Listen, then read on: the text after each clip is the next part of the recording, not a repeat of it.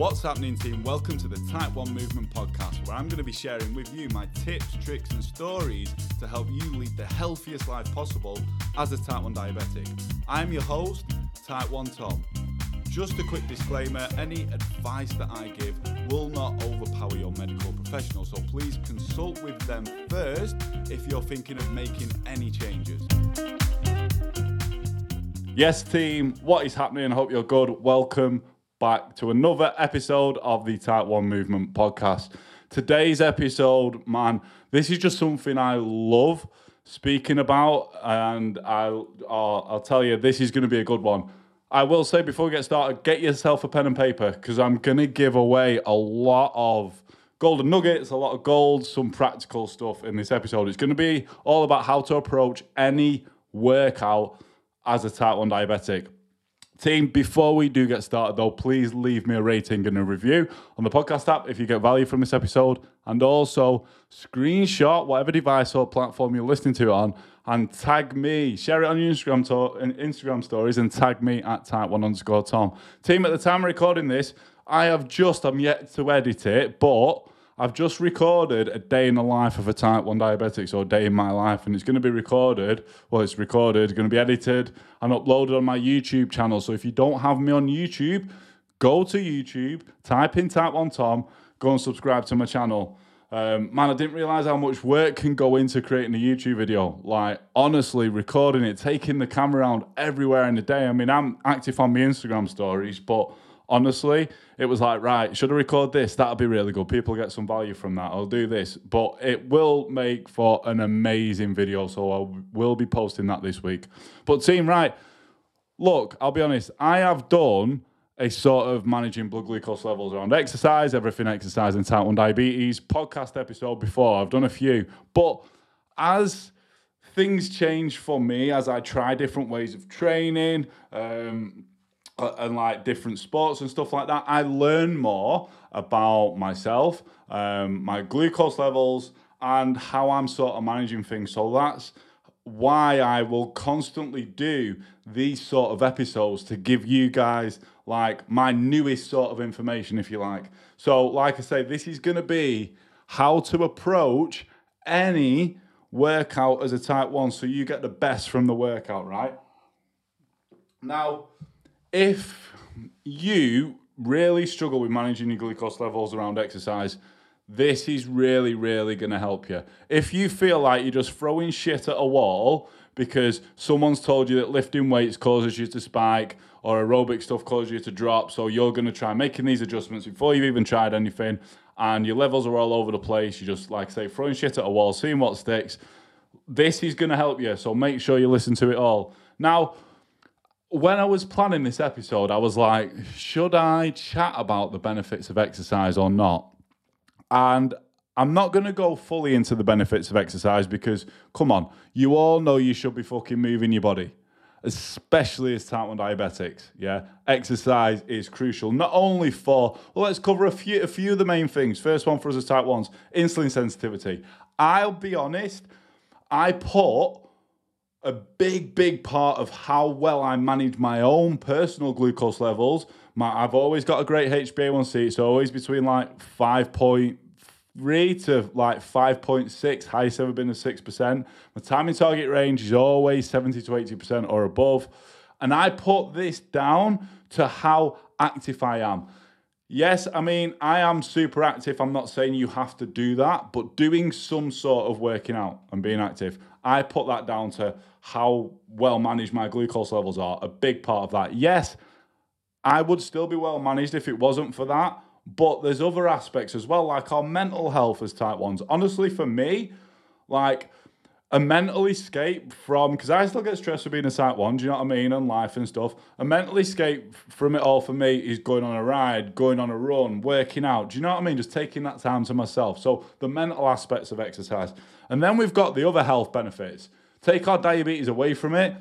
We've got the other health benefits. Just Google the benefits of exercise if you want to know. There's so fucking many. There's so many. So I'm not going to give you a science lesson on why it's important to exercise, team. Come on, we're all fucking adults, the majority of you listening to this. Do you know what I mean? You know it's important to exercise. So, currently i'm going to give you some real life examples of what i'm currently doing so my background of exercise is more into like gym work and stuff i got into into the training exercising as a kid at 16 i was like lifting weights i wanted to get really big i hated any aerobic stuff like i, I, I couldn't do any sort of cycling or running and stuff like that i just wanted to get massive right but as the years have gone on i've crossed so many different sports, done so many different ways of exercising. And at the moment, I'm currently I'm still doing my strength work, so I'm still at the gym lifting weights and stuff. I love cycling. You guys know that, like if you got me on Instagram, and I actually quite enjoy running now. Going back 12 months ago, I fucking hated it, but I quite enjoy it. And I'm just getting back into swimming because I'm a shit swimmer. So I cover quite a lot of different disciplines, right? Reason being is I am going to get into triathlon training, um, well, triathlon racing events next year. I have got a duathlon book for December next month, which is just a run, a bike, a run. But a triathlon is a swim, a bike, and a run. I'm just not sure on the distance yet. So I cover like quite a lot of different things. I strength train and I do a lot of endurance stuff. Within cycling and running and swimming, well, more cycling and running because I'm not efficient in swimming yet, I do higher intensity stuff. So that's what I'm currently doing. And this is how like I've built this sort of knowledge that I want to share with you guys. Now, before we get into like the one key I'm going to give you and the one thing that I want every single one of you to do and that I still do and I get all my clients to do, I want to look at the different types of exercise. And I don't mean different types as in weight training, cycling, running, swimming, that sort of stuff. I mean different types in like a physiological sort of response. So we have aerobic aerobic exercise, which a walk could be aerobic, a very steady run or a jog, a long bike ride, a steady swim if, you, if you're efficient at a certain sort of discipline and you can keep your heart rate nice and steady and you can do it for a long duration. That is what we call an aerobic exercise. And then we have anaerobic. I'm going to tell you how it ties towards as type 1s in a second. We have anaerobic. And anaerobic is things like strength training could be anaerobic because it's short, short bursts of kind of intense stuff and then it's a rest. Yeah. And that could be like sprints. If we go out and sprint, it's not really aerobic because we can't sustain it for long periods. It's a big energy dump, right? Which is giving away a clue in a second what I'm going to speak about. And then it's a rest. So that's anaerobic. Intervals on the bike could be a really hard swim, could be. Yeah. We do have some sports which we'll get onto shortly, that kind of mix the two. CrossFit is one of them because you you might be doing a really heavy lift, yeah, which is anaerobic, and then you might be going on a run, which is meant to be aerobic, but we're crossing over those different sort of energy pathways in that. That does get quite challenging for us as type 1s, and I'll speak about that later. But for now, I want to take a look at the two sorts of exercise and how these generally, usually, have an impact for us as type 1s on our blood glucose levels. So, as a rule of thumb, as a rule of thumb, you should test this yourself to find out because I've worked with type ones that break this kind of mold, if you like. But aerobic exercise, so um, a steady run, a steady swim, a steady cycle, a walk, would tend to lower our blood glucose levels. There is a, there is some type ones that, that fall out of the exception to this, and I will throw this in there. If you aren't really very fit, and you go outside and you try and run for a long distance, that, my friend, isn't going to be aerobic for you. It's probably going to be anaerobic because your heart rate's going to be up, your body's not used to it, and your body's like, What the fuck are you doing to me, mate? I'm not used to this. Yeah. So, if there is something that we will class as aerobic, but you don't really do it and you've not got a, a, a solid sort of baseline fitness level in that specific sport, that's probably going to be anaerobic because you're not used to it. Hopefully, this is making sense. Yeah.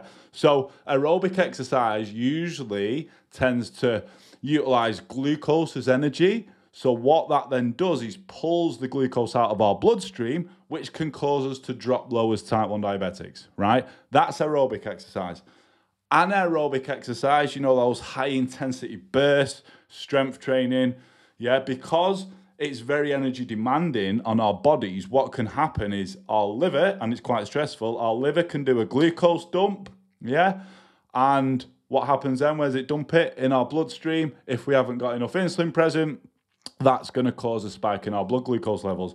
So if you've ever gone into, let's say you've gone into a HIIT class or you've gone to lift some weights at the gym or something, and you go in, your blood glucose level's fine, and then you start to get a big spike during the workout. That is why that's quite a normal thing to happen. It's quite a normal thing to happen. So now you've had a little bit of a fucking science lesson, you will understand aerobic exercise, the difference between aerobic and anaerobic. Like I say, we get some sports, particularly like CrossFit, which mix aerobic and anaerobic. They might mix, like I say, a big heavy exercise with a run. Yeah, with a run, and that is one of the things I've been into, like done CrossFit and do CrossFit sessions and conditioning sessions and stuff. That is one of those things that you just have to keep a close eye on because it can be pretty unpredictable at times. Yeah, because the workouts are so variant. Yeah, they're so varied. But that's a little bit of a science lesson, team, on like different types of exercise. Now, I want to get into the biggest tip, and this is why I call this how to approach any workout as a type one. The biggest tip I can give you when trying a trying any workout trying any workout and you know what i still try my very best to stick to this sort of rule if you like years years years down the line of exercising and it's this wait at least three to four hours after your last bolus of rapid acting insulin before you go and exercise. Now, this is particularly important if you really do struggle with your blood glucose levels around a certain exercise. Yeah, say you're getting a lot of highs, you're getting a lot of lows, and you're not sure what's causing it. Yeah.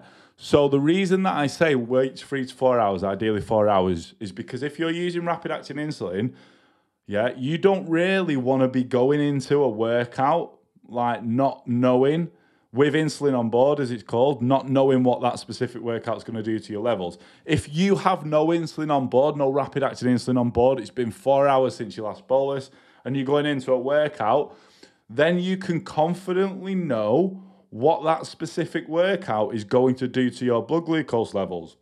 You want to do this twice as well. You don't just want to go into wait four hours after your last bolus, excuse me, go into a workout and go like, right, spikes me. So tomorrow what I'm going to do is I'm going to stick a load of insulin in. No, do it twice.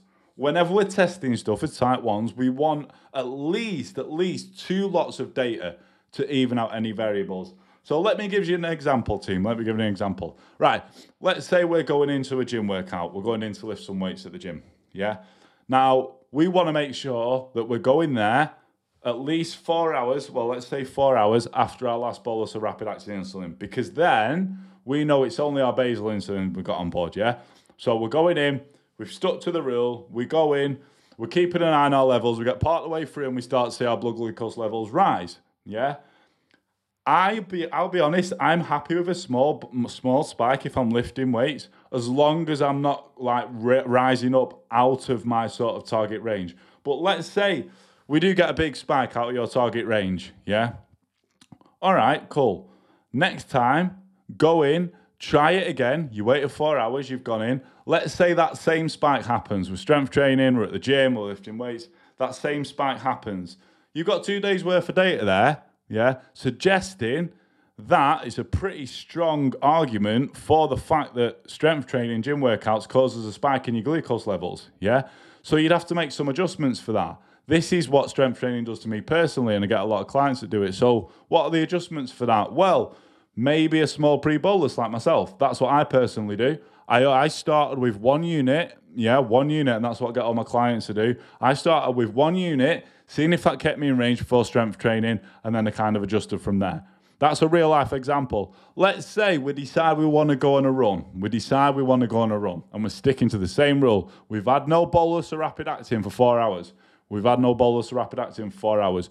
We start going out on that run. We're looking at our levels. We start to plummet. We start to drop. All right. So in that case, if we're starting to go low, what I normally do, and I'll get onto fueling during exercise in a second, is that I have a few jelly babies to spike me up because I know that the run's going to continue to bring me down. Yeah. So let's say we've done that, and then we go on a run again whenever, like a few days later, next week, whenever, that don't fucking matter. And the same thing happens a good argument there to suggest that running drops your blood glucose levels, right? This is why I said aerobic and anaerobic, what tends to happen. You need to go and try this out for yourself because some, I have worked with people that could go on a walk and it could spike them. Yeah, so you need to test this theory out for yourself. But let's say we're going on the second run, it's four hours after our last bolus and we start to get a drop again. Right, okay, strong argument there that running drops you. So what will we do then? Well, we have a few options. If you're on an insulin pump like myself, we could reduce the basal rate. So decrease basal, temporary basal. I start small with 10%. But remember that if you're doing this, you need to do it two hours before your workout. Two hours before your workout, because that's how long rapid acting insulin takes to work. If you decide at 11 a.m. in the morning you're going out on a run and you decrease your basal rate at 11 a.m., that ain't doing anything until 1 p.m. in the afternoon. So you need to make sure that if you are on a pump and you're decreasing your basal rate, it's done two hours before that specific that specific sort of activity, that workout, right? That's if you're on a pump, yeah, and you know the sort of workout's going to drop you. If you're on pens, what's the option? Well, well, a few different things around this.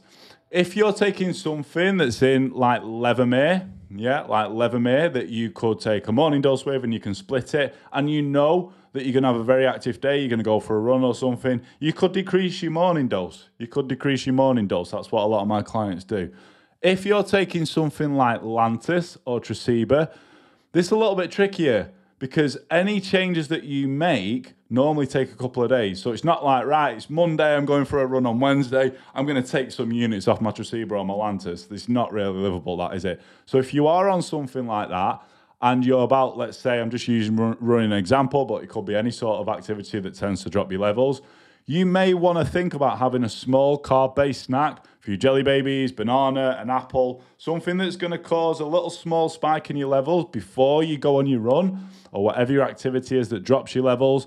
And you let that activity start to decrease your blood glucose levels naturally. Yeah. Hopefully, this is making sense. Like I say, you may have to listen back to this, but make sure you are taking notes because there's a lot of gold in here that's really going to help you out, right?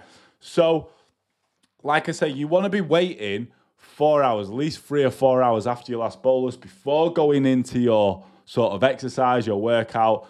Do that twice, get the data, and then I've just told you how to make those adjustments. Yeah, how to make those adjustments. I will be honest with you now. I'll be honest with you now do never, ever, ever think that if you have to sort of eat to stop yourself going down, let's say you've done everything right, you're on a pump, you've put a decreased basal on, yeah, and you're out on a run or a ride and you start to see yourself drop, and you're like, oh, fuck's sake. Don't ever feel bad having to eat to sort out a low so you can continue on with your workout. Guys, I'll be honest with you. A lot of my workouts, say for on the bike or a run, I'm taking gels with me, I'm taking jelly babies. And I'd say at least five out of every 10 of these sort of runs and rides that I'm doing, I'm fueling for. I'm having a gel because I see my levels start to drop and I don't want to hit a low. I want to get the workout done. Yeah. And I still use a decreased basal rate. So that's not a bad thing if you need to do that. If you're trying to watch your caloric intake and it's worrying you a little bit, make sure you're saving yourself 200 calories each day for hypo treatments. But I want to stress that that if you have to sort a low out, yeah, in a workout, it doesn't mean you're failing. It's not a bad thing. That is absolutely fine. It's absolutely fine. Right. This has been a pretty long episode, but hopefully you got some value from it. I will do a quick recap, yeah? Quick recap. So the different types of exercise we've got aerobic, to like walking, running, jogging, swimming, um, cycling. It can tend to lower our blood glucose levels. There is some that you know stray from this though. Anaerobic, you know, strength training, intense sprints, and things like that can tend to cause a spike in our glucose levels. The big tip: waiting at least three or four hours before you go in. excuse me, to any workout. I still try and do this now the best that I can. I still try and do this now the best that I can years down the line. Yeah. That way, you're going to confidently know that it's only your basal insulin on board and what that specific activity, that specific exercise does, does to your levels. If it causes you to spike, maybe it's worth looking at doing a small bolus beforehand. If it causes you to drop and you're on a pump, you could decrease your basal insulin two hours before. If you're on Levemir, you might want to, you know, take some off your, your Levemir morning dose if it's throughout the day. If you're on Tresiba or Lantus, chances are it drops you. Yeah, you're gonna have to maybe have a small small carb based snack to bump you up a little bit. Yeah, and then just you will, like I say, don't feel bad for having to treat a low during exercise. And you know what, team? Don't try and be a perfectionist. Don't try and be a perfectionist with this. Yeah, don't don't try and get it perfect. You don't want to flat line while working out. You want to just stay in your range and if you need to treat a low, so be it, and get the most out of your workout. Yeah. And this is why a lot of type ones are worried about exercising because worried about lows or highs. But the more that you do it, like anything, the more that you do it, the better you're going to get at trusting your gut and kind of knowing what's going to happen with your levels. But like I say, that is the big tip. Wait four hours at least, well, three to four hours after your last bolus before you're exercising. I will throw something in there before we end we end sort of this episode. If that's not possible for you to wait four hours and you're having a meal before, and you know that that specific exercise that you're going to be doing within, let's say, that three or four hour mark tends to drop you, maybe look at taking some units off your bolus. Yeah, maybe look at taking some units off your bolus. If you know that it tends to cause you, this is where it gets a bit more tricky. If you know it tends to cause you a spike, let's say a strength training session, and you're having a meal before that, what I would personally do is I wouldn't make any adjustments until I'd had that meal, had my bolus. I personally bolus what I think I need to bolus for the meal. Then I go and do the workout. Yeah, no, to go do the. I can't like strength train on a, a full stomach anyway. But I'm saying just real life examples. I go and do the workout because you will have also some food there, but some active insulin that may be enough to stop that spike from that sort of strength training session. Yeah. Like I say, long, very in depth episode, this, but it is, excuse me, it is something I get asked by so many type ones. I struggle to control my blood glucose levels around exercise. I'm worried about working out. This episode right here will give you a baseline to start from. And like I say, it is all about confidence, team. it's all about confidence. The more that you do something, the better you will get. Right, gang, I'm going to close it out there. That is it. If you got value from this episode, please leave me a rating and a review on the podcast app, as it really does help me reach more type ones and positively impact our community and hopefully get more type ones fucking exercising as well. Yeah, get more type ones exercising. Team, I want to say thank you very, very much for listening to this episode and watching this episode. Until the next episode. Happy working out. Yeah, go and put those fucking notes into practice. Peace.